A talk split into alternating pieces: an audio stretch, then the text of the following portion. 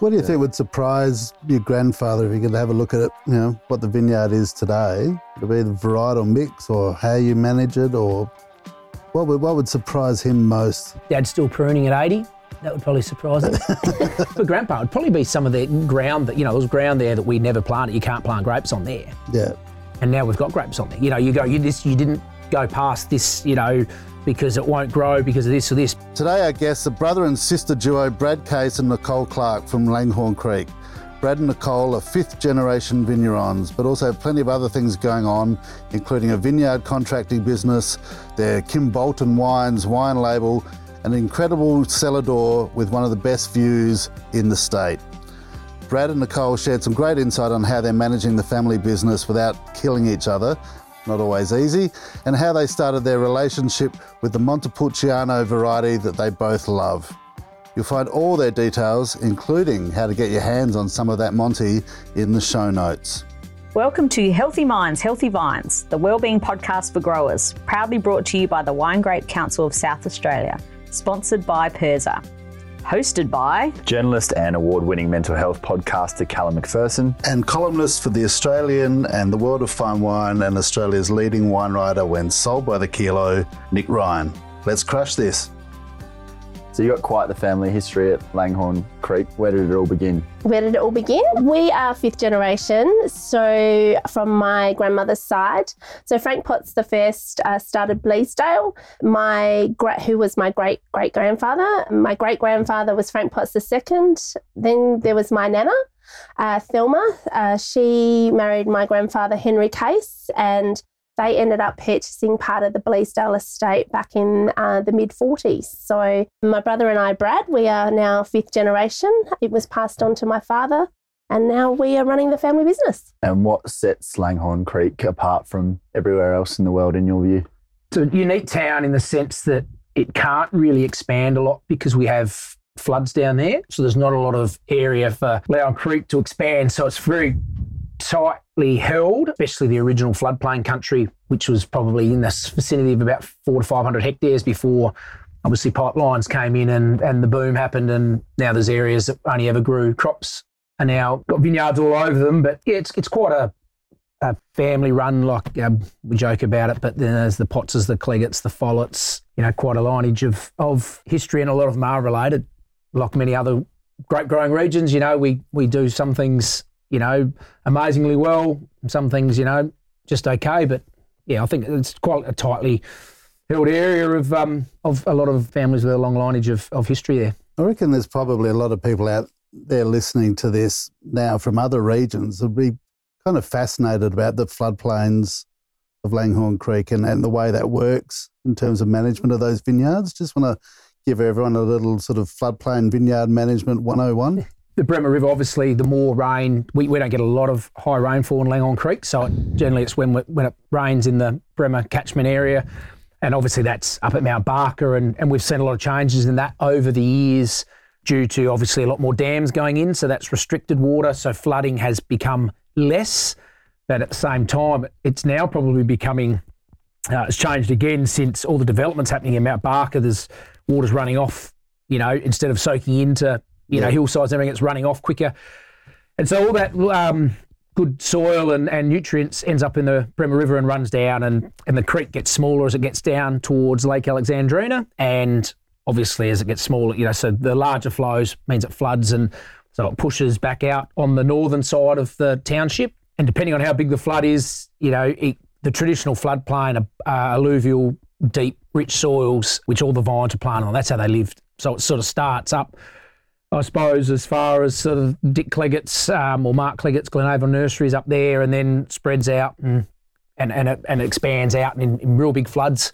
You know, you see one in a hundred sort of year flood. But yeah, and it obviously goes out to the vineyard and it sits there. And, and if you drive through the creek, think, oh, what's that bank for? Or why is that bank high there and low there? It's where the water sits, and that creates. Um, well, that was the form of water back in the days, and that was the only water it got was from the from the Bremer River. Underground water there was a bit, but not the greatest of quality. But now we get water obviously out of Lake Alexandrina and even to the point we got a pipeline over to Jervois for the area now, which not only feeds Langhorne Creek but even goes down as far as Finnis and Currency Creek. It is amazing that a lot of that banking and stuff that's been there for a long time, you know, still works when it when it needs Oh, to. 100%. You know, I think those I old think what's guys. also unique about Langhorne Creek is that you know there's basically three three sources of water that we can access. One is your natural flooding, where you can't stop it whether you want to or not. Yep. You know, we do have the right to take water out of the Bremer River. So there's, you know, Bleasdale can put in the weir, you know, the Follets or the Wenzel families quite often, you know, we always talk about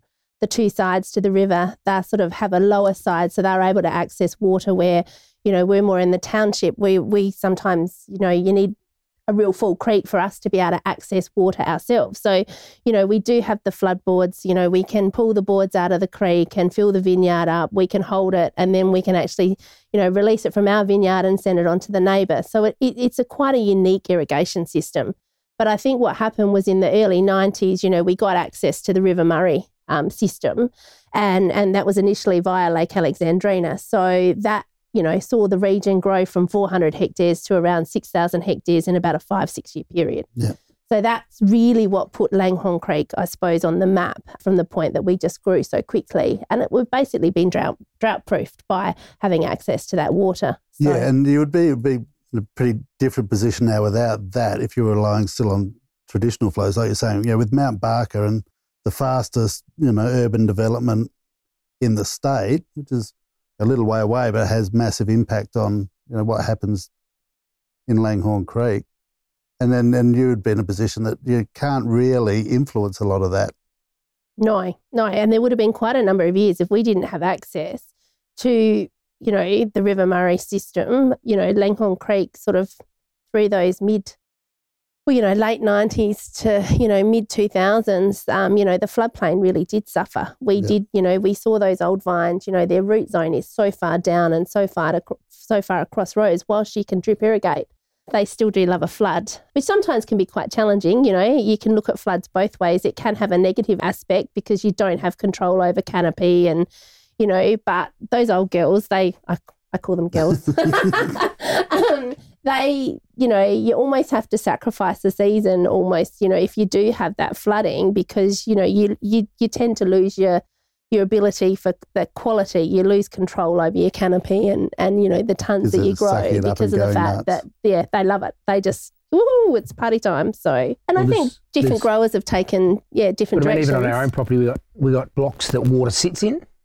um, and we've got blocks that the water. So when it floods, you'll get a foot of water over the whole lot, sinks in, and that you know doesn't get the soaking that say where the water ends up sitting, and you held it, and you and you know I'm, I'm a big believer that the blocks that have a flood water over them really don't perform until 18 months time Right. you know they've got really good waters there. Maybe in the first season you get bigger berries and you know a bit more vigor and maybe there's a bit of risk. And it depends on the season. If you end up with a hot season, August September flood, you know on you know a couple of our blocks, you know really you know gives serious good quality for the next two or three years. You know and that's where we get some of our best fruit from. Yep. To be honest. So actually welcoming the floods. Yeah, I mean, yeah, Really? definitely. I mean, it's back in the day, and I flood time. It was, you know, kids were in boats and canoes going up the main street of Langhorne Creek. It's sort of quite a, um, a unique place um, to come when it is flooded. Albeit you know be careful because there's a few points that if you go through in a car, you won't get out. You know, at 92, I think a, I think a fire truck disappeared. You know, in the real big floods of 92, sort of went and drove an aisle, and that was the end of it. Dad drove. He was the last one in in the 92 floods. Dad, him and I were away in Melbourne, and he's mum mum rang up and said it's still raining, Len, and he's like, "Geez, if I'm not careful, we'll get a floodie." And I think it was like the 12th of December or something stupid. So anyway, mum mum rang dad and said, "You need to get back." So dad jumped on a plane, came back, and and um, our cousin went and picked him up in our tractor, and um, he went through the flood water, and it was about six inches below the cab. And he said, "Geez, Len, it's nearly in the, you know, it's, it's just below the cab." And by the time he picked him up, this is up near where Bremerton are on the on the Strathlown Creek Road, and by the time he came back in, it was coming in the cab. That's how quickly it was rising. So, and that, you know, that's probably one and a half metres there. So we are. You know, once, once those floods happen, we can be really isolated. You know, in terms of getting in and out of the area. Nick, what's been the family philosophy? Um, I think the fact it is family. Um, so you know, I, both my brother and I like we love what I what we do. We work hard. and hate it. it's a love hate relationship. We work hard, we work long days, but I think it's, you know, um, our parents have passed on, you know, and our grandparents passed on to my parents and, you know, a great business. But I think we've all had to leave our mark. Um, it's interesting, you know, I think when dad took over from grandpa, the, the, the property was only 20 hectares, roughly. 24 hectares. It was 24? even smaller than that. It was. Yeah. We had, you know, Doradillas and Palomino and Yeah. Grenache and Mataro and oh, some really old vines. Yeah, Um, but all fortified material. Yes. And, yeah, all Yeah. massive croppers. You know, we were shifting stuff with sprinklers like that. Back then, it was like you, you, you sprinkled in winter. That was because we didn't have drip irrigation. And saying that, you know, Dad was uh, and Grandpa, they were the first people to put drip irrigation in Langhorne Creek. And, you know, people there, I won't mention names, you know, going, oh, you're mad. What are you doing that for? Well, there's not a vineyard that goes in now without, you know, drip irrigation. That's, that's the livelihood. But yeah, I mean, that's, uh, Yeah, so sort of dad made his mark, you know, when he sort of took over and he's he's expanded. Oh, and obviously with our help, like Brad and I've, well, Brad's pretty much came home after school. Um, you know, he was a runner and had a few years spending time, you know, concentrating on his, on his athletics. Um, and went away for World Juniors and and bits and pieces. But he would come home when he was needed to help out in the vineyard. And I think with our help, we've all, you know, they they grew the vineyard um, to 55 hectares of what it is today. Brad's been quite instrumental in the fact of, you know, bringing in those alternate varieties. You know, we were one of the first few in Australia back in 06 to, to graft some Monty over in Langhorne Creek, which has done really well for us. And now, you know, we're looking, you know, we've put in the, we've opened up the cellar door and we're, you know, expanding our, our wine range. So I think, you know, the family philosophy is we all want to leave our mark, Yeah. um, but it's always about family. Building on the shoulders of giants. yeah. What do you think would surprise your grandfather if you could have a look at it? You know what the vineyard is today. Would it be the varietal mix, or how you manage it, or what would what would surprise him most? Dad's still pruning at 80. That would probably surprise him. um, I think he's done his, I think you said he's done his 65 years of pruning. Pruning. So, I mean, you know, you're lu- lucky to get an Aussie that wants to come out and prune a vine. You know, that, that just shows you where the whole industry's changed. You know, Dad, you start pruning on the 1st of June and they'd finish in August. And, you know, he used to lay there with his hand hanging out the side of the bed because it ached all night, you know, with the hand snips. Yeah, yep. And now, you know, unless they've got um, electric snips, they won't even rock up. And uh, so it really has, is a changing sort of thing. But oh, look, I think um, for Grandpa, it'd probably be some of the ground that, you know, there was ground there that we never planted. You can't plant grapes on there. Yeah, And now we've got grapes on there. You know, you go, you, this, you didn't go past this, you know, because it won't grow because of this or this. But now with nutrition and, and modern advances in technology and water uh, usage and, and not only that, monitoring and control. Those you know, I think- barriers that used to be there. yeah, well, once upon a time, oh, yeah, you can't pump out of the ground and get water up there; it's too salty. Whereas now you're putting on great water, you know, with really good quality. You know, with a pump that we don't even own, it's in the in the pipeline for the whole area that's pushing water where we need it to go. Pretty, I mean, I think those sorts of things are pretty amazing. That as a as a region, you all sit down and get together, and and that's one of the great things about Langhorne Creek. You know, when the whole region went, you know, we're not just on our own; we're as a group you know, it does come together and go, right, we need a community pipeline and and, you know, to the point that, you know, one family missed out because they forgot to put in for it and they're like, well, you can't get in. It's just, it's, yeah. And then, I mean, dad was one and I can't remember, there's a couple others that all went, well, look, we'll give 10, 15% back because we probably put in more than we needed to let that other family get, you know, and, and, you know, that meant that another, you know, family in the region now gets the same benefits that we get. So, well, they had to pay for it. We didn't pay for it for them. I got that. What was the uh, expectation growing up in terms of who was going to take over in the end? my mum and dad's expectations were obviously I was coming home, which, you know, that's quite traditional as a, Yeah. you know, in a small family, which I, I probably got home and I still remember, you know, going home, finished school, year 12, came back on Sunday and then dad was in there at 7 a.m. going, you got 29 minutes to be out at work. And I'm like, what are you talking about? You know, this is, now. um, so to this get, is the rest of your yeah, life. yeah. So, you know, they say year 12 gets you ready for the rest of your life, but, you know, I wish it was, you know, I could start at nine, finish at quarter past three and have, uh, you know, an hour lunch and a three was an hour recess and spend six hours with my mates. Yeah, No it, gap doesn't. years for you. No, there wasn't. So, and, and it took me, you know, I probably got to 19 and then one day dad came out and said, What are you doing? I said, oh, I'm going to live in town. said, what? I said, oh.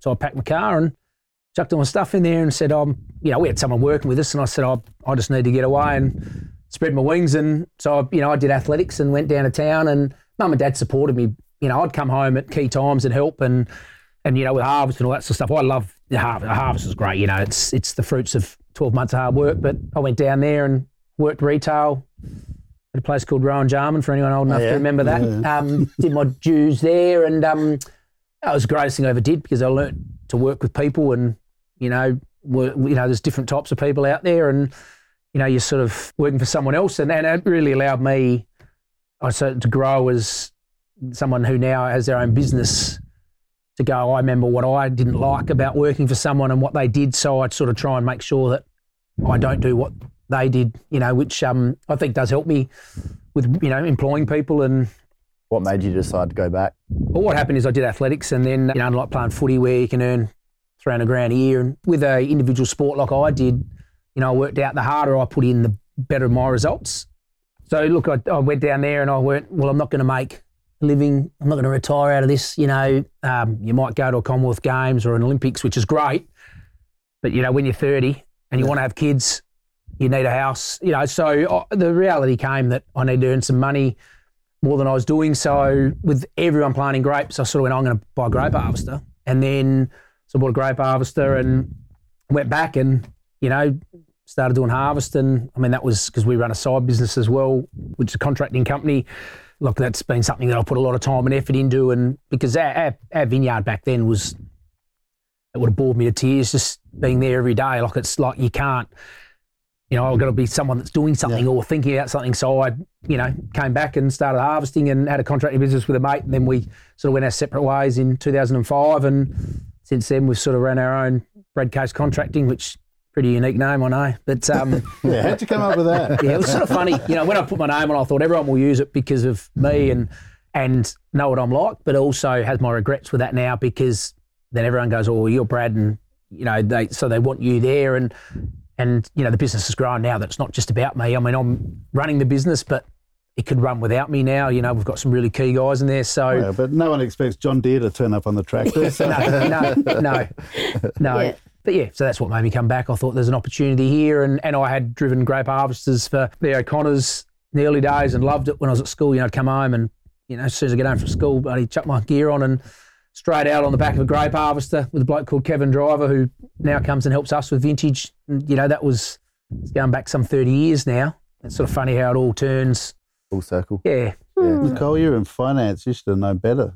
and I had a baby and I didn't want to go back to work. Yeah, so I think for me, um, as Brad said, you know, it was always expected he would come home on the farm, but I think I was supposed to find my Prince Charming, get on that white horse and ride, aw- someone else's problem. right away and basically provide the grandchildren. Yeah, as I said, I had a baby, but around that time, um, the GST was brought in and, you know, the old shoebox accounting system didn't work anymore. Um, so mum you know, things got a little bit trickier, I suppose. So having an accounting system online, and so I sort of started um, getting involved in that way, and then we sort of started looking at sustainable viticulture and Entwine and all of those types of things. So yeah, Dad and Brad didn't really want to do the that the admin side of it as much as we you know we were doing the they were doing all the hard work in the vineyards i was sort of doing more the admin side of things so yeah i became involved and yeah i've always been a very family orientated person so yeah loved working in the business and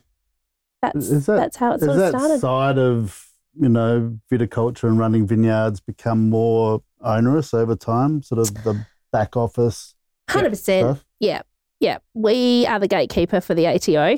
Yeah. um, you know, from from the financial side of things. But I think now, you know, once upon a time, I look at what mum and dad did, and you know. Dad was always forward thinking, as Brad said. You know, um, he and Grandpa were the first people to put in, um, you know, drip irrigation. You know, Dad once upon a time was the only person in Langhorne Creek that owned a spray cart. You know, Mum talked about Christmases. Christmas Day, he just sprayed all, you know, all all all the time. Like back in the seventies, like he lost his his smell and taste due to the fact that you know there was no such things as lovely cabs on tractors and you know so dad's always been very forward in in his viticultural practices but you, there's farming and now there's there's farming. You know, you actually have to be more business inclined. I believe. You know, it's it's becoming, yeah, a and it's lot only more. going to get more that way. Oh, eh, precision viticulture is incredible. You know, you need to be able to understand, you know, where your end product is going. You know, what are the inputs that you need to to be able to get it there. It's not just a matter of letting the vine now produce what it produces. Um, you know, and yeah, you'd have some some good good years and some not so good years. Whereas you know the inputs now are just yeah incredible. Does So the industry do enough to support growers with that, and and and you know, give them the resources they need to be able to manage that sort of workload? I think there's the information's out there. It's knowing where to access it and how to access it. But it's also hard. It's it's depending on, you know, I think our family's really lucky. There's Brad and I, you know, I've just turned 50, you know, he's in his late 40s. You know, we're involved in the family businesses. Like I look, there's, you know, there's a lot of growers in in other regions and in Langhorne Creek that, you know, sort of in their 60s, you know, are their children going to come home? What's, you know, how's that looking for them? Like, you No, know, children don't want to come home. yeah. but they don't want them to sell it because they want that asset. If I'm Yeah. honest, they want an asset. Like that, how dad's sitting on a, you know, million dollar vineyard. Dad's out there doing the work, and there, there was a few that, that has changed. Look, some of those guys have moved on now. You know, a few sold eight years ago, probably when they shouldn't have. If you had sold three years ago, you would have been getting fifty percent more for your property. Now we're back into this lull again. The industry's hard because we can't. You know, everyone talks about you've got to be, you know, able to adapt to change and all that. But it is, I mean, you can't go, oh, I'm growing Cabernet this year and now next year I'm going to grow Riesling or, you know, it really is. And the industry, you know, I put it back and go, uh, you look at the the old world, you know, and, and we'll go we'll go to France. You know, they grow there's regions that grow Pinot, there's regions that grow Chardonnay, Champagne. You know, they do it really well. Whereas here, you know, we're the big corporates going out there, mate, just plant 50 hectares of Chardonnay and Riesling. When people put Riesling in Langhorne Creek, I remember Dad laughing, going, "Idiots! You know, why would you be doing that?" Nah, that's what you know. I think it was Pernod, one of the heap of Riesling and everything. Now they've still got some Riesling, and it grows some good Riesling, but it gets disease, it gets sunburn, you know, and it's challenge. Whereas when you're own, growing your own fruit for your own product, you go, well, we'll rip it off a bit early. It doesn't matter. We can deal with it. Whereas when you're a grower, you scrutinise totally differently. Nah, it's not quite right. Nah, we don't want it. Or uh, anyway, I don't think there's too much Riesling left in Langhorne Creek now, but there was probably a good couple of hundred hectares put in. We can't adapt to change. You know, you can't go from growing a wheat crop to canola in 12 months. That's what we can't do. And there's a lot of infrastructure put in, and the cost of putting in a new vineyard now would be somewhere in the vicinity of, you know, sixty to hundred thousand dollars, depending on where you are and what infrastructure you got. It's just you're not getting the returns anymore. Once upon a time, you had, you know, in one in ten years, you'd have five average years, two really bad ones, you know, a good one and two really good ones. You had money in the bank. Whereas things are pretty tough now for and, and if you're just a grower and you're a small grower, it's even harder because you know, like I said, Nicole can do the book stuff in the back house, but we've also got the cellar door, so she's in there doing the cellar door stuff in the background. She's doing the vineyard stuff. My wife, she does all the book work for the contracting side because that is next level again. Like different, There's but so much work you don't see other Yeah, than correct. just the stuff that's front Yeah. of house. Yep. Um, so you've got, you know, Anna's there doing accounts and pays and and because the way we work it, all the staff for the vineyard come through my business and so that's one less issue we have of paying staff and all that. But you've got the cellar door. So we're big enough, as I said, to have, you know, we've got the three different hats. We're a producer, we're also, you know, an end sales point, you know, for wine with the cellar door, and we're a contracting company, albeit different. So, you know, whereas if you're just a grower, it should be pretty tough. Yeah. Well, it is pretty tough. I shouldn't say it should be. You know, we, we see it. I mean, great rewards when it does well, but, you know, we're, we're, we're going to see some hard times, I think, the next couple of years. And, um, you know, it's funny how two years ago we had wineries down there going, mate, you know, need your fruit and, you know, what can you give us? And, you know, I remember when I helped you out and, you know, and, and uh, you know, a lot of people went, all right, you know, you support, I'll give you that and sell them. And, but you got to take my Chardonnay if you want my Shiraz. That was all good. Now it's like, well, we want your Chardonnay, we don't want your Shiraz. And you say to them, well, what about like, oh, mate, it's just the way it is. And, and to the point that There's some It's China, it's COVID, it's Ukraine. There's always the you know, boats, you know, shipping, and and look, it is, it is all that. Like, let's not beat around the No, bush. but everyone's always got an excuse to be able to push back on you. But I mean, the last ones I've heard is, you know, wineries ring up going, we can't take your fruit. Yeah, you've got a three year contract. We can't take your fruit. We've got nowhere to put it. We just don't need it. Now, there's a guy that, you know, and, and in this particular case, I'm doing work for him, putting in another vineyard, believe it or not. And he's like, I got a phone call last week saying, we don't want all your Shiraz. So he said, you know, four years ago, that was a $300,000 sale for me. He said, you know, but let's say it's an average sale of 150 grand. I've just walked away from it. So he said, now what do I do with that? And I'm putting in a new vineyard. I've already got my posts. I've ripped it. I've bought my vines. I can't pull out from all that. So we're going to see that flow on, whether you're growing grape uh, uh, like vines for, in the nursery, or whether you're selling posts or chemicals, or it's it's going to hit the region, and it'll, it'll take a little bit, but it will spread a lot further. that, I mean, yeah, it's a shakeout that's coming. Do you think that's a, then a contraction, or you know, will the current level of plantings be maintained just under sort of different ownership? Uh, I think there will be vineyards that get sold, and there'll be people there. And the ones that will sell first, the ones with high overheads, high costs, you know, maybe got debt um, or larger debt, and they go, well, I can't afford this, so they'll sell. But then someone might buy that vineyard and then buy it really cheap and come in with less debt. So then the next person that thinks, all right, now is the higher person with debt. So we're going to say the good vineyards will survive because they'll always get sold and, and go on, but it needs to contract. You know, the reality is, is we've got too much vineyard out there. There used to be lots of wineries. They all consolidated. One big winery bought another winery, and so now and then they shut wineries down because we don't need them because what vineyards go. You know, it's like me with a grape harvester. You know, once upon a time we picked for twelve weeks. You know, and you'd pick seven days a week with that one harvester. Now, you know, vintage can be seven, eight weeks, and you know, I need three harvesters to do that same work to be able to because the wineries go, we want all this on the same night. Yeah.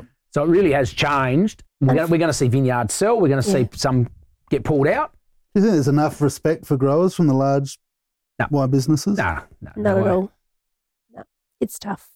And I think the fact that, you know, as Brad just said, like this scenario, you know, you've got contracts, so you think you were safe. It's it's okay. I don't think the contract, unfortunately, today is worth the paper it's written on. We all need it. You know, you've got a little bit of security with it, but at the end of the day, if they can't pay you, then there's no And point in it. giving them that grape, those grapes in the first place. So I think that's something we're going to have to negotiate and work through over the next few years. Yep, you might have a contract, but what does that mean? What are what are your entitlements? You know, what are the legalities around that? Because Yeah. Because And what, when what, push comes to shove, it's not a guarantee still. no, no, no, and then, then you know, you can go and see your lawyer, but you know, the other side's got their own in-house Yeah. legal department, and With know, more money. yeah. always the way. What sticks out as something that you guys have learned from your parents in terms of how they ran things? Hard work. Yeah, I just was about to say exactly the same thing. Hard work. Yeah. Yeah. No job. I mean, I'll go out and do any job. I mean, we've got sort of 16 or 18 people we employ in the contracting side of things, full time job organising and machinery. You know, we run a lot of gear and we work from, you know, Clare, Barossa, Adelaide Hills, Langhorne Creek, McLaren Vale. You know, we do go down the southeast as well. So we do spread our wings with contracting, not everything, but some of the services we offer. And we've got a really good team. You know, we've got a Vidi and everything like that. But you're not too good. You know, I can go out and staple, you know, wires to posts. You know, I can go out and knock posts. I can go out and, you know, sit on a slasher. You know, I, I think, you know, hand pruning, you know, when you've got 60 hectares to hand prune, you're not real keen. Doesn't go out there and start because it's pretty long finish. But you, you're never too good for anything. So I think be prepared to, and, and it's not a bad thing to know and understand. You know, I, I started doing, I've done everything. I've done the hand pruning days. I've done, I drive the harvesters. And this year I was on the harvesters with COVID. We have a heap of people out during harvest. And I did probably the hardest vintage I've ever done, trying to run it, drive, all those stresses as well. But, you know, you never, you know, dad, dad still prunes today. You know, he's, he's not doing Just- the volume. no, Yeah. Nick was just saying, he's just finished. Yeah, Yeah, the fact that he's 81 years of age, and um, I, I cringe because I think I hope people don't think that we Yeah. have that expectation that he's out there. Elder abuse. You're whipping him. and it's quite, it's quite funny. Like every year he quits, but it's. I think this is. I think This this, no, no, this, this this, is- this is the first year I think for about the last five years he hasn't quit and said I'm never doing it again because every year it's a bit like childbirth, I suppose. You forget how bad it was, and you know he rocks back up and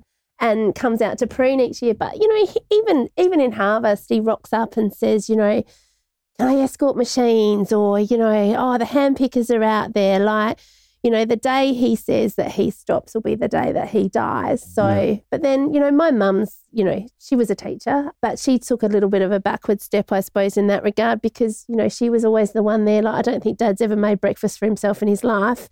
Um, you know, he comes home at lunchtime and, and, you know, lunch is on the table. And yeah. if she did go teaching, the, the sandwiches were already made in the fridge. Yeah, so, you know, she's been the backbone. She enabled um, it. Yeah, enabled him to, you know, not have to worry about those things. Yeah. So I think, you know, their work ethic has been amazing. And I think that's been really good for us to to learn from that and and see that and and the fact that Brad and I work in the business, like, you know, when COVID hit, I worked pretty much seven days um, in cellar door because, you know, we weren't sure when we opened back up on that that first of June 2020, you know, what was it going to be like? You know, it was it was scary for my staff. So I took, you know, the vision that you know I would I would work weekends, and you know I was, that meant I was supposed to have Thursday Fridays off, but that didn't happen because you know you the working week. No, no, the work the working week still happened, and so you know we're not scared of hard work. Is it the kind of work that you feel like you'll be in it till you die as well?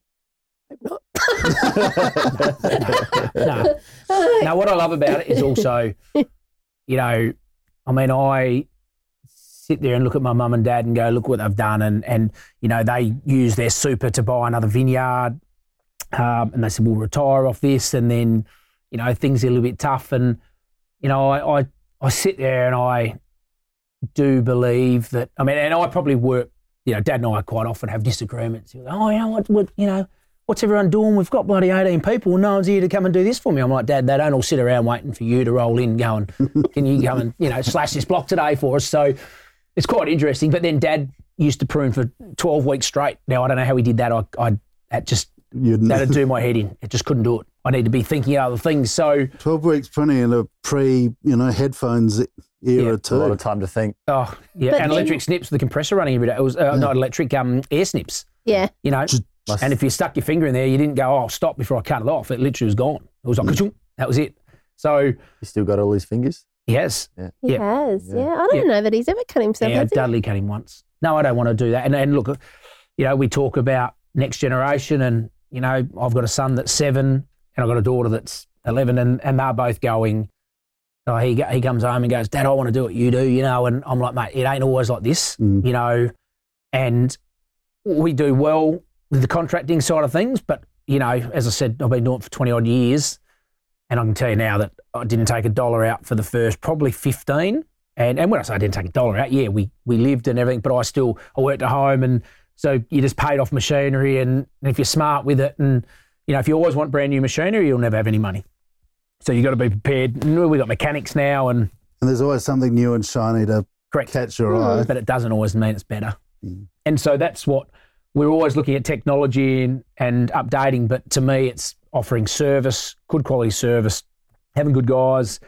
So yeah, I get my son that goes, oh, I want to come home and do that, and you know, my daughter, you know, now that's up to them. But um, even with Nicole's kids are a bit older. He might have said, "There's no way knowing they're coming home." yeah. But at one they stage, can see the hours I work. but at one stage, that you know, you were like, "Oh, if the kids come home and everything," I'm yeah. like, "No one comes home without a trade." You know, if if, yeah. if worst case scenario, become an electrician or a plumber or do something, and I think we need we need them to get. We've got a um, paramedic, degrees. so it helps me out yeah. if anything goes wrong. Yeah, yeah. that's that's him. And then, still out there pruning. Yeah, and Lockie sounds like he might go down the accountancy line, which handy. And, yeah. You know, the reality is, is it doesn't mean you get out. It might mean that you put a manager in, and if you run, if you got your if you got your shit in line and and know what you're doing, you can have someone come and run your vineyard and you know pay them, and they do well, and you can still have quite a good asset no reason why your kids can't come home later if that's what they want to do. But yeah. I'm not thinking my kids are coming home.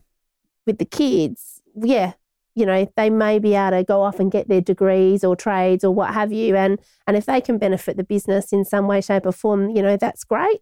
So they don't have to necessarily work in the business, but they can have support roles or I've had Lockie's worked in the cellar door as one of my dish bitches. Tom helps Pop with, you know, getting wine and, and making sure the, the, the cellar door's fully stocked. So, you know, they've had a few little roles, yeah, over the years in helping out. So, um, yeah. What's the hardest thing about getting sort of succession planning in family businesses right?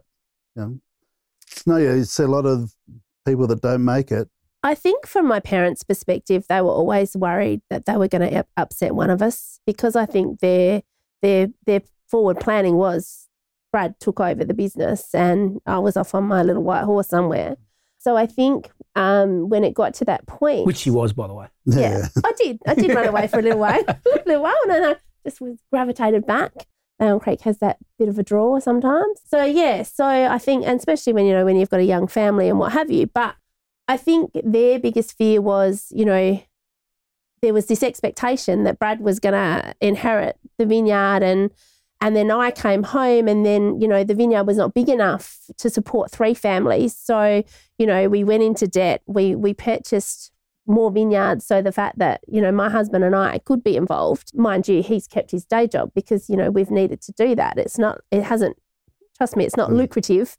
Um, you know, when you've got your own business, you know, both Brad and I take minimal out of the business. You know, we still support our parents you know, day to day um, as well. So we've needed this outside income. You know, Brad's got his contracting business. I remember it quite vividly because I was saying to Brad, you know, like we're being screwed over by the banks with interest rates. And after vintage, we need to go and see them and, you know, see, you know, what we can do because, you know, what we were paying was ridiculous. But when you've got 70 year olds, you know, in charge of a business, you could see where the banks were coming from. So Brad goes, right, what do we need to do?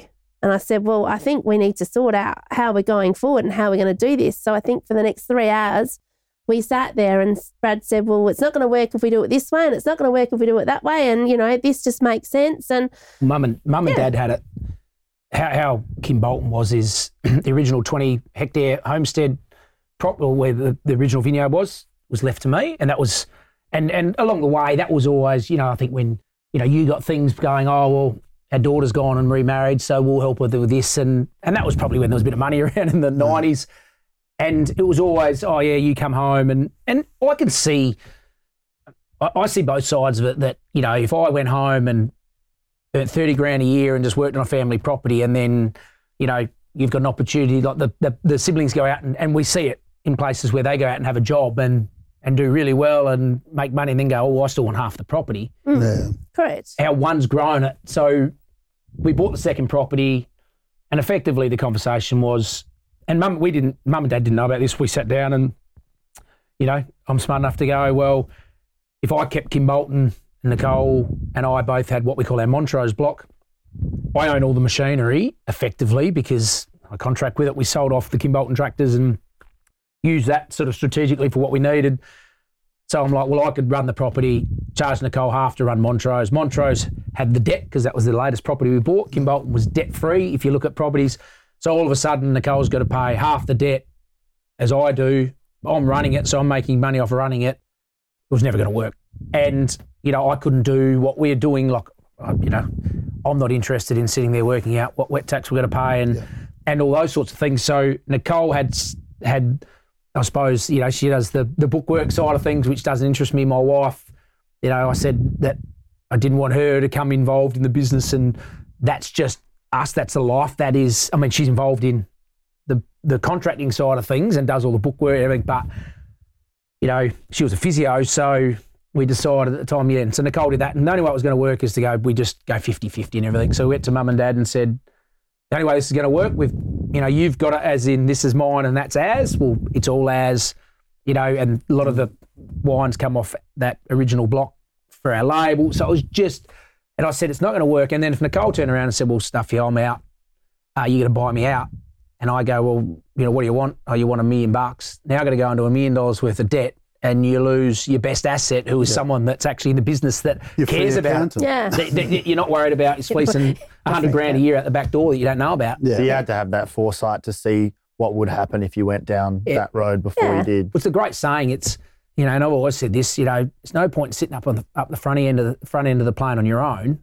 you know, I'd prefer to sit out the back with my mates. I mean, I'd prefer to sit up the front with my mates, to be honest. Yeah, but yeah. but the reality is, is it's or on your own plane. yeah, or, or by, yeah, that's. Uh, but I think, you know, if you don't see that, and sometimes you're better off having fifty percent of something that's great than having nothing of anything. You know, and and and that's I, I believe with the industry was is if Nicole had sort of checked out and said, "Oh, well, just pay me out and you have it yourself," I'd have a life of misery. You know, I work hard enough as it is. I miss out on so much as it is. You know, with what we do, and so I think you know this is something that you know, and and it's I can go away and Nicole's looking after all the cellar door side. Like we've got a viddy, she can go away and she knows that everything's okay as well. Like we've, you know, we have the foresight to get right people in place. Yeah, it costs us money, but you know that's what we've worked out. But you complement each other, and if you w- Yeah. both weren't working in it, it wouldn't be what it is. No, correct. correct. And and I cross over during vintage, so I um, help Brad manage his day to day harvest operations. I think I quit every year, don't I? Yeah. Um, Twice. twice, yeah. Once through in the middle and once at the end, because you know it's that's you know you you're managing thirty guys and you know nine or ten machines, and you know And as Brad spread far and wide. yeah, uh, you know, across regions, you've got wineries that want to, you know, you can't sort of say, oh, yeah, mate, I'll get back to you in three days' time. It's you're, you're on call 24 7. So, yeah, but it works. It really does work. Um, and, but I think the fact that we had the fourth site, you know, and we stripped everything back, we looked at what, you know, each of us could bring to the business and, and what it is we can do. And, you know, and we wouldn't be as good as what we are without our staff. Our staff are phenomenal we employ good people. But then I, I hope to think that they can see the value in what, you know, we, we give them as employers too, you know, with flexibility and and we like to look after them. We think that they're family. But yeah, and I, I do remember going to mum and dad saying, you know, Brad and I've sat down, this is where it's at, you know, I just want to make sure you're happy and the relief on their their faces, they said, Oh, thank God, you know, like we just we just they just couldn't see their way out of it. Like our accountant had had spoken to them on numerous occasions to try and come up with a, a plan and a, and assist, and they, they just didn't want to disappoint e- either of us. Did they share that with you that they'd been stressing out about Oh, that yeah. for a long Yeah. My time? mum burst into tears. Yeah, yeah, because they're like, oh, you know, we've got debt, and we're like, you know, they've given us such a, like, you know, in in reality, I look at it, and Grandpa founded it, or not founded it, but Nana and Grandpa bought uh, the property off because Nana's brother owned where we are now, the Kimbolton, that was part of Bleasdale, and he was killed at war, and so they, the, the his widow was expected to sort of, here it is, and ride off into the sunset, and she said, no, doesn't work like that, and then Grandpa was working at Bleasdale and and um, in the spirit side of things, and um, Yeah. Nana said, um, you know, maybe we, we could, you know, they were together and said, let's buy it, you know, buy it. So they bought it, and you know, it was a dairy and had some undesirable, you know, grapes on it, and we used to have Chester Osborn driving around in his blue Porsche back in the days, you know, buying grapes. Typic- And it- typically low yeah. key. yeah, yeah, yeah, yeah. Wouldn't have known it was Chester, but I mean that was you know what Grandpa bought. He, he gave the foundation. Dad grew it. You know, I think it was only about twelve hectares of vineyard, and I still remember him come home one day and he said, "Oh God, I've just bought the two blocks at the end of the road. I've paid eleven thousand dollars for them. Oh my God!" And he was like writing this check out, and and I think I was ten or eleven, and he was nervous as, and he was, "Oh, you know, geez, what am I going to do?" And anyway, we planted rock melons and watermelons on it for 12 months. And I think we paid for it just about, you know, like mm-hmm. we were mucking around with that as kids. And, and, you know, it's one of our best blocks on the property and grows some of our best fruit. And, you know, that was just how he stressed, you know. So, you know, then we went and bought a property for, you know, one and a half million bucks many years later. And we had another property which we sold off, had vines on it because we were a shareholder in that and bought this one, you know, outright mm-hmm. ourselves. So we had more control. And so they've, you know, grandpa bought it, dad's grown it, and now it's up to us. And, and I feel like we are, you know, yes, I've put in some alternate varieties and, and, um, you know, we did that at the toughest time when no one wanted Chardonnay. We, you know, everyone just went, don't want Chardonnay. And, you know, when you've got 20% of your vineyard Chardonnay, you're like, well, what are we going to do here? And, and that was when I said, oh, let's put some Monty in. So we did a block, little block, and,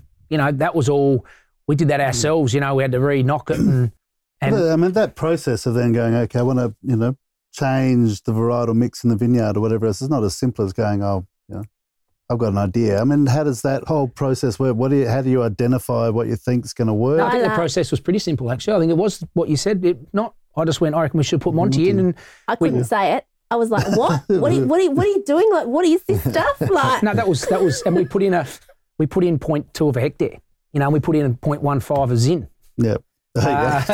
Right, Didn't one get it good quite right. We're not talking about idea. We're not talking about zin. So I mean, we did that, and I know you look at it, and I'm like, we've got all this Chardonnay. What are we going to do? And and I mean, the I mean, my reckoning is is if you're not doing something, you you got to chat. You know, so we were going, and there's people there that didn't do anything. They said, we'll just mothball the Chardonnay. We'll grow up for a few years. Everyone's saying, "Oh, Chardonnay's back," but you're still only getting your six, seven, eight hundred bucks a ton. It's it's hard to make money at that. Yeah.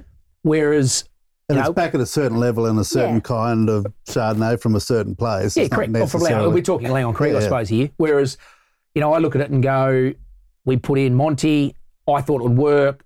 Tasted a few, then went off. And, and it was Justin Lane. He was from Box and Dice, and he was really passionate. So we did, you know, one and a half hectares. And I mean, it, uh, it was a bit of a. I mean, whilst by the time I'm expressing my thoughts, I've normally thought about it a fair bit. Yeah. You know, I'm one of those people that I look at every, and then and, then I then come out with it. Rather than look like an idiot that came up with a silly idea, I prefer myself to work that out. So, and, and that's what we did. We came up with Monty, and then it was like, I will make our own wine. Actually, the bloke that bought him the first year couldn't pass for him. So then I took some wine off him, and then we sold it. And that was when it, Halliday sort of talked about it and said, you know, this is a great wine. And and I went, oh, well, look, you know, what I thought. You got one of Australia's best critics, sort of uh, back in the time. Um, this is going back about 2012, 11 12, and you went, wow, not many people knew about it. And look, we do grow a lot of it and we sell it to a lot of little guys. But geez, it's fun. You know, Yeah. going out and picking, you know, 100 tons of Shiraz and selling it off to one of the big corporates. You know, you can uh, you can uh, ask yourself, what do you enjoy better? You know, we hand pick it, we hand prune it, we lift it, shoot thin it, all these different bits and pieces. And geez, you know, when it sits there in a half ton bin and, you know, you, you've hand picked it, coming from someone that owns harvesters, you know, it's, it's pretty enjoyable. That's the passion yeah. about it. That's, that's, that's, and it's the relationship. It's, you know, it was when Lano and I, and, and I think you were there that time, and I said to Lano, oh, well, I said to Lano one day, what do you think of Sparkly Monty? He's like, nah, nah, nah, don't. And I went, oh, okay. And then he rings me up about three hours later and goes, "Oh, I've been thinking about what you're saying, you know. I think it actually, and I said, oh, it's just a bit more savoury, you know, Shiraz quite sweet and sickly. Look at these old Shiraz, they become more savoury. That was my thoughts, like the old Leasinghams and which Yeah, was yeah. stunning, old old fizz, red fizz. And anyway, so we over we went and you bought the soda stream, I think, and we thought, oh, this is easy, put wine in there and, put- and uh, Jesus, it just blew up. And I think in the end we did a 700 ml bottle, and I think we had about 50 mils in the bottom of it. Everything wrecked. I think it wrecked his top or blew wrecked the No, floor. we did it in or my your- kitchen first. Oh, was it? And then, Anyway, and then we just- took it over to the winery because I, like, yeah, Don't, don't destroy the kitchen. my Anyway, kitchen, yeah. And, and that's how that came And yeah, about. Leno loses a Slayer t-shirt. That's just, you know, Yeah. he's, he's got 50 others anyway. No, he so still wears it wouldn't out, mate. You know, it just looks like he's been in the mosh pit longer than he should have been. But, but you know, I, I still to this day, you know, Leno's a great guy and a character, and you know, things didn't quite work out with his luck. But you know, that label, I still see him in it every time I see it. We Yeah, still yeah. supply fruit to him, and even with what we're doing, you know, Leno was just such a passionate. And he still is, but yeah, I mean that's that's just another was- person you meet on the way, and and he gave us the confidence to. well, he was a more. believer. Yeah. Yeah, a believer. This is the way to go. So the next stage of that story is do you try and find what's the next Monty or do you just try and revol- yeah, evolve and refine? Well, then we did Fiano. Yeah. you know, I went, let's do Fiano, and we did. Once again, I just I liked Fiano. Yeah, I think if you love something, you're you're going to be passionate about. it, You're going to push it, and that you know was something for me. We still we still got a lot of Cabernet and Shiraz, which I think are backbones of the vineyard. Whilst we might have some tough times coming up with them, you know, I've got people lining up for Fiano, for Monty. We've done some Carignan. I only put a small amount in. Would I go and that's taken a little bit more to take off. But once again, if I had 50 ton of Carignan, it might be 40 ton too much. So, and and you know, with the contracting side of things, even this year, a lot of people have oh Fiano, Fiano, Fiano. So once we get to a point where Fiano is in a better balance, we're going to see. Oh, I need the price to come down. Pro- You're going to need more Carignan though. Now that the new rosé spritz is just about to be launched, Oh, I'm thinking go. that's going to really preview. take All off. about the rose Um, spritz. But how, how does working, you know, across regions, I mean, how does that spark inspiration? You know, where, what are you seeing when you're working in other places that Yeah, back it's- it's-? The best thing about that is, is I see what other people. would, You know, you're always learning. You know, it's great that you get to see. Geez, I've never seen that done this way, and and um, you know, even layering techniques and pruning techniques that you just go, geez, I've never thought of it that way.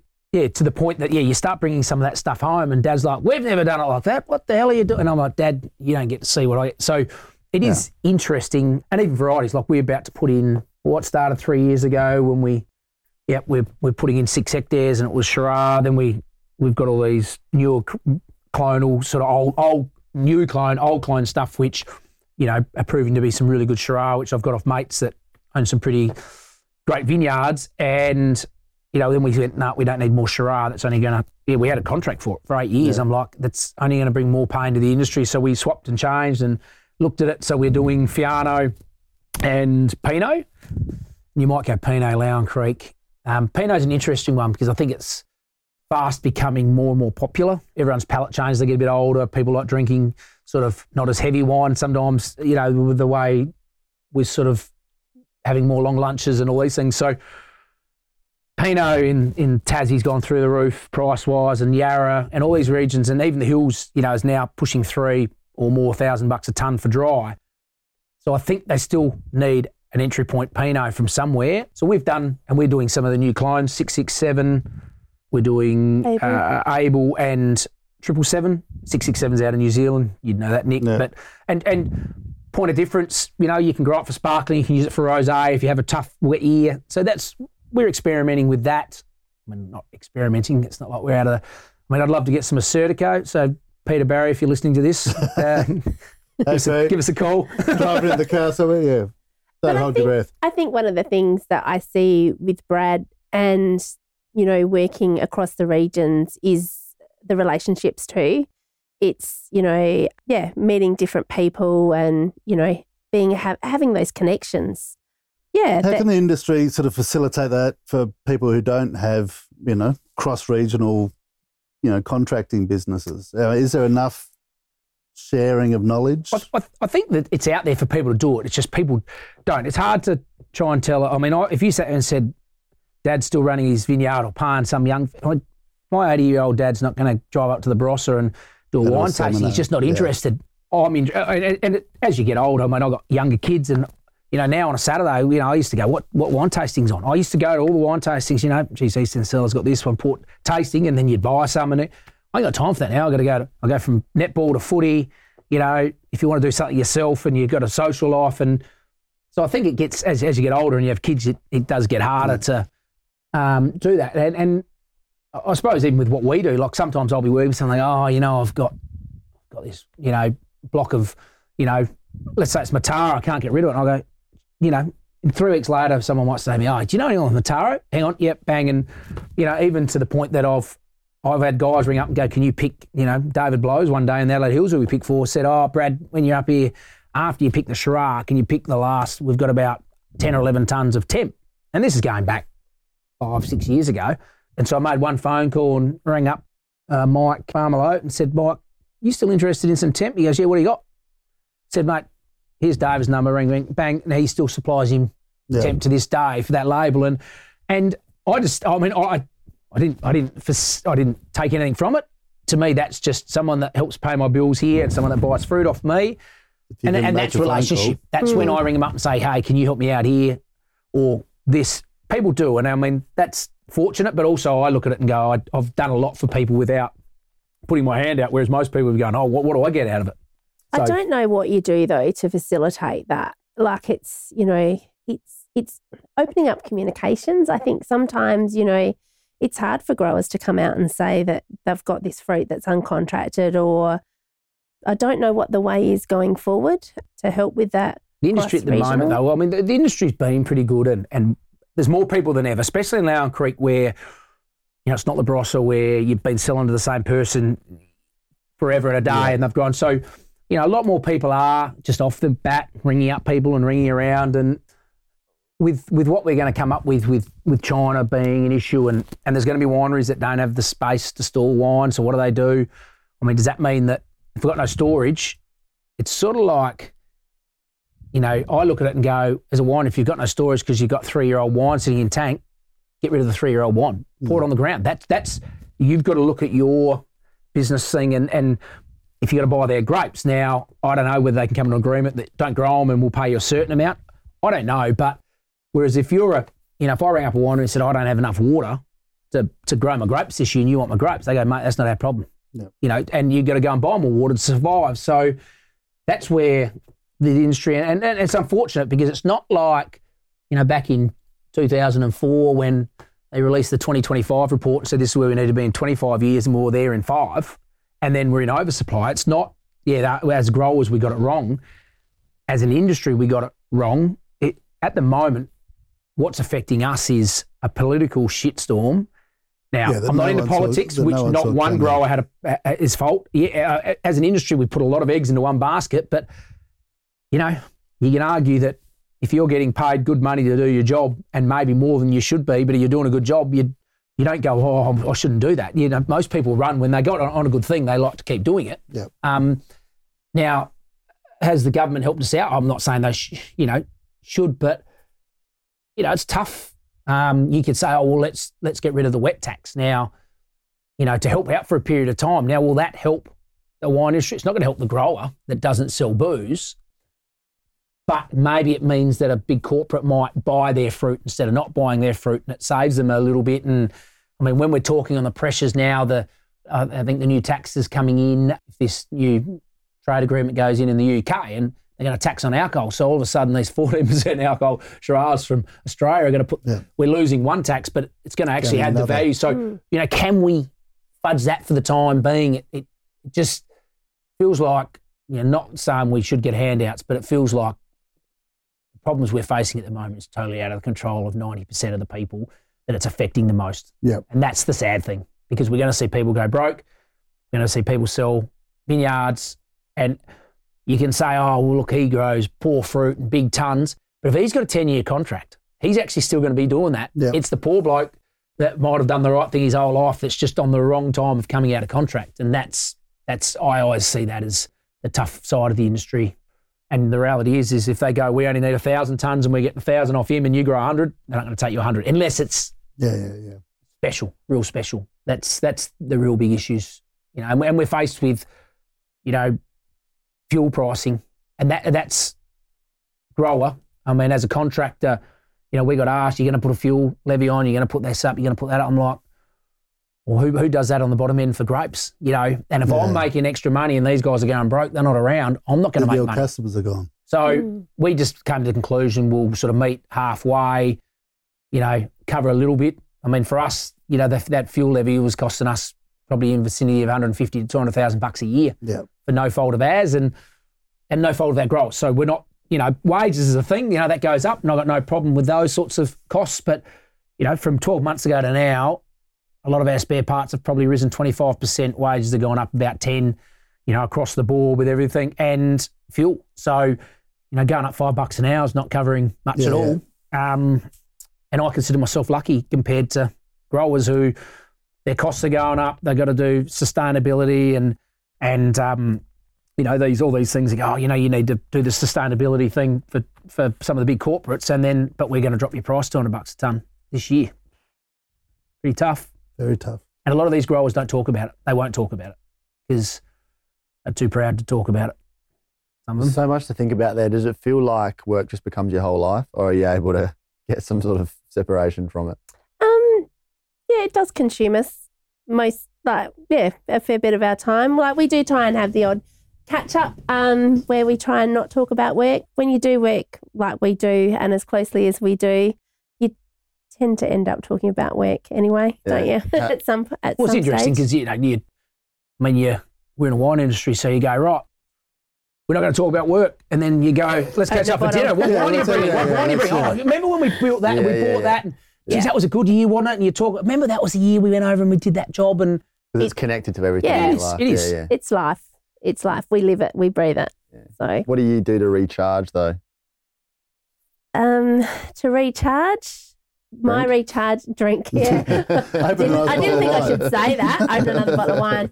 Um, we both like to get away sort of July, August each year. So Brad goes in one direction with his family. I go in a, he tends to Completely opposite direction. he tends to go to the snow, um, and we tend to to head somewhere warm. So yeah, we generally try and take a, a couple of months off. Um, oh, sorry, a couple of months, couple of weeks off.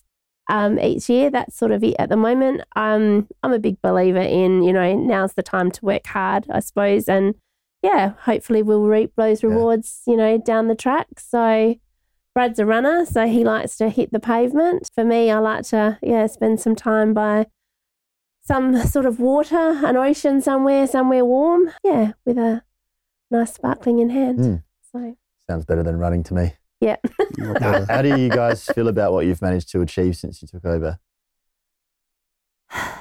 yeah, I don't know. It's there's days where I wake up and think, oh, you know, I could be doing so much more, or you know, what else is there that I can do? The last the last three years have been pretty challenging, obviously with with COVID, um, and you know, running of the cellar door, and you know, ha- having to pivot every every time you think you're sort of under control and you've got a handle on things, something else happens. There's a new restriction, or there's you know another border closed, or what have you. But I think we're starting to see what the the new normal new normal is. You know, I just completed a a, a ten thousand word submission for the tourism awards, and I remember sitting there the last night, going back over it and going, "Wow, what we're doing is pretty awesome." Like you know, but you know, it takes takes yourself to stop and sit down and actually read it. Because when you're living it every day, yeah, you're not yeah, thinking a you're always like that. questioning what you're doing. You know, um, you know, is there something else I could be doing or yeah, but um, no, I think I think we're in a, a, a good place. On the flip side, you know, we're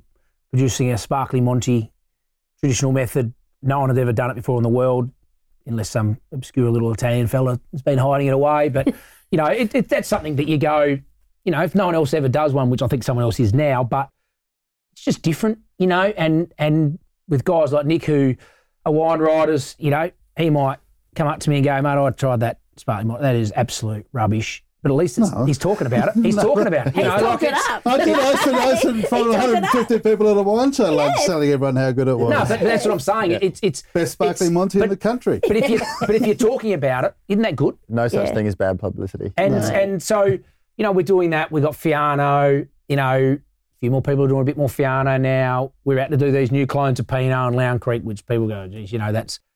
But it's doing those sorts of things. We're embracing trying to get Malbec to grow better. It's a bit of a challenge, so we're putting in irrigation. We're not the first. I'm not putting my hand up to say we're the first to do that, but you know, we're doing things like that. You know, in our cellar door, we've got, you know, a sparkling spritz, whatever it is, in a can. you know, well, you know, um, We're always It's- looking at ways to improve, I suppose. We don't just sit still. We don't ever think we've got to status quo and, and we're happy where things are happening. We're, we're always looking for that Well, that's probably thing. something that's really key to survival, isn't it? You're your own business. You know, if we made you two, you know, the chair and CEO of all grape growing and viticulture and, you know, vineyard businesses in the country and said, here's a blank checkbook to invest in research and development, what would you be doing to, on a broad, practical scale, to improve viticulture in this country? I'm a big believer in regionality. However, Brad has just said we are planting Pinot in Langhorne Creek, and we'll see see where that's at. I understand his reasoning, and you know, with everything else that he's done and his foresight, I'm happy to roll with that. But I'm a big believer in regionality, and I think one of the things is we have a lot of varieties planted in a lot of regions that probably shouldn't be there. So for me, You'd start ripping some stuff out. yeah, I would, or or or change, or you know, changing, Well, but you know, appellation. retopping, yeah, retopping them and and what have you. Because at the end of the day, if something shouldn't be grown in a region, and you know, you know what it's like, yeah, um, You're saying that there is some great sites in, you know, that produce some crazy good wines because it's a, unique parcel. Yeah. Um, but you know, I and feel But I, there, that there are always Wayne. exceptions. but Yeah. why are we growing Pinot and Langhorne Creek? If you can't get it for under three grand a ton in the Adelaide Hills, then there's still people that need to make. You know, there's people out there that want to buy a fifteen dollar bottle of Pinot and smash it, and, Yep. and cheap fizz, and you know we don't all have the money that Nick has to drink. You know, Krug and all Yeah, these yeah. sorts of things. Um, I wish. the reality is, is I'm just. I mean, and people might go, "Why?" I guarantee it'll work. No, I, I really, I'm not doing it. You know, I'm doing it, and uh, you know what? It just puts something else in there. And then if I've got a Hills company that comes to me and says, "Brad, I want to grow, buy some of that Pinot off you for Sparkle or this," I go, "Right, out, but you have to take some Shiraz," ca-" and it just opens up. I mean, we probably sell to 25, 30 different wineries, and we're 60 hectares. Yep. Um, it We shows do. you we're happy to sell bits and pieces Pieces. to little guys, and you know they're all very passionate. So that's a relationship thing. And yeah, I, I said you've just. I, I didn't just go off a whim. I'm not going and putting Mataro in because I don't think that's for us. You know, in the Barossa, I'm not putting Gran. I mean, everyone's talking Grenache. You know, and Grenache is getting some good bucks, but if you put it into a twenty dollar rosé, eh, the numbers aren't going to work Yeah. long term. And and and McLaren Vale and Barossa do great Grenache. We had Grenache once, and it's it's okay. How, yeah, with those people that you're selling to, how closely do you follow, you know, those wines and where your fruit goes, and you're seeing what those end users are, are doing with it? Well, definitely. Like we, I mean, I've always sat there and said when I started doing the Monty, we should get everyone together, and it just got hard and trying to get. But but I'd love to go right. Everyone, you know, we have our annual Monty lunch, and you bring in the one from 2018, and Yep. and you all take, and maybe the current year. Um, we have a few guys that drop off. You know, a few go, oh, geez, I'm starting to struggle to sell my Monty. You know, I'm going to wait a year, um, or something's happened in there. You know, they've- don't have a cellar door or anything. So it does go up and down. But you know, we, we all know what wine it's going into. We we did sell it to Treasury for three years, and they didn't bottle it. It was going to go into the Rosemount Nursery series, and it sat there and it sat there. And in the end, I said, I don't want to sell it to you anymore because you're not, you actually aren't doing anything good for the variety, for the Case family, or for Langhorne Creek because you're not. It's not in bottle. Oh yeah, but we're gonna. They're just trying to work on a market. I said, uh, so we we sold it elsewhere, and we actually sold it to into, into it's still Treasury. I got it into Pennies one year and said, you know, got one of their winemakers to have a look at when they were down. They're like, this is pretty amazing. Got it in there. They were really had high hopes for for a cellar reserve range. Yeah. They- it ended up going back to Rosemount because we didn't supply them enough. Oh, anyway, that's another story. But it- but it- but it shows you what. And and I got my knuckles rapped over that. Yeah. To be honest, um, And I gave up things. my Monty. Kimbolton lost their Monty because I couldn't take Take it it. from from the Rosemount. Well, because And, I I yeah. wanted to go and put it in there and get the one thing about certain labels, you know, they can push. Well, if Yeah. they said, said there's a Penfolds Montepulciano Cellar Reserve seventy bucks, and they and they generally say is Monty would have come from Langhorne Creek and the Case family. Geez, that's that's that ticks all the boxes on what I'm doing stuff for. Yeah, yeah. But it didn't happen. Anyway, and as I said, but now we've got all these little guys, you know, from you know A, B, and D. But you know, um, Charlotte Dalton now takes it. Um, you know, Lady Gardens taking stuff. Five Acre Wines. Steve Pannell Yep. takes a fair bit. Steve's a, you know, I've got a lot of time for He knows Steve. what he's doing. And if you see Langhorne Creek Montepulciano, it has come from the Case family. Yeah, yeah. So there is no one at the moment that's got Monty. Oh, sorry, one person. I Yeah, tell them it's too. so- I tell them it's too risky, and you know, you They're get all this extra. talking you get all this extra. work, You lift wires. Oh, we're not into that stuff. But if you want some Zin cuttings, yeah, yeah, yeah. Yeah, No, they that's are. Ironically, that's now Monty. It's Cabernet to Zin, cut off Monty. Yeah. So yeah. All right, we've got uh, three questions that we're asking all our guests to end on. So, uh, who makes your favourite wine in SA other than you? is it the greatest wi- one of the greatest wines I've ever drunk was the Jim Barry O2 Armagh, which, but I don't drink that every year because it's quite an expensive wine. But, you know, it's sort of funny how, you know, because I, I, I prefer champagne, you know, um, but if it was going to be one wine from South Australia, Pikes Riesling's just a, you know, you can't go past a Pikes traditional Riesling, just smashable, affordable. Nothing ever stops you from wanting one. you can find it in every Chinese restaurant Yeah. between here and Yeah. The number the number of times I've been saved in a country town Chinese restaurant by yeah Pikes full of, Riesling. full of Pike's Yeah. trad. What about you, Nick? Um, I'm a Shardy lover, so I'd have to go the Binet range. Ooh, someone's getting paid more than me. Yeah, I was gonna say. Go back to You're- you're No, drinking- and- This is and not ask drinking your me- eighteen dollar Riesling, and and ask she's drinking a hundred and fifty dollar Chardonnay. No, and ask me where I get it from. Out of Brad's cellar. I can't afford it. I always invite him for dinner and tell him to bring the I'm wine. disappointed neither of you said hey diddle. Oh, there you go. Yeah, sorry, sorry, Brad. Uh, next one, red or white? Both. Yeah, I can't. I can't split them. Sorry. Spritz out of a can by the sounds of it. Yeah, Uh, At a, ra- at a rave. and uh, what makes the SA wine industry unlike any other? relationships, collaboration. That would be my my thoughts. Diversity. I mean, we've got from, even if you said Clare to Langhorne Creeks, 150 odd K. Yep. And you go Riesling, Assyrtiko. Still listening to me there? Yeah, uh, yeah, you're really plugging Come on, Peter. Um, yeah, but I'm just saying, you know, grow great Riesling. Say nice you can things go to Eden Valley Riesling. You've got Shiraz in all these regions. You've got Sauv Blanc, Pinot Gris, Chardonnay, Pinot, Grenache. It- it- 150 kilometres, and you can land in the middle of Adelaide and go, oh, I like this particular grape variety. You're there within two hours, and and I think that's pretty unique, and and also the diversity of those styles as well from region to region. So, yeah, I'd like to sit there and think that come to SA, you pretty much, you know, you can get anything you really need. Thanks, guys. Thanks for listening. Head to the Wine Grape Council of South Australia website for links and further resources. This is part of a bigger conversation, so feel free to share this podcast with your mates and look after yourselves. Cheers.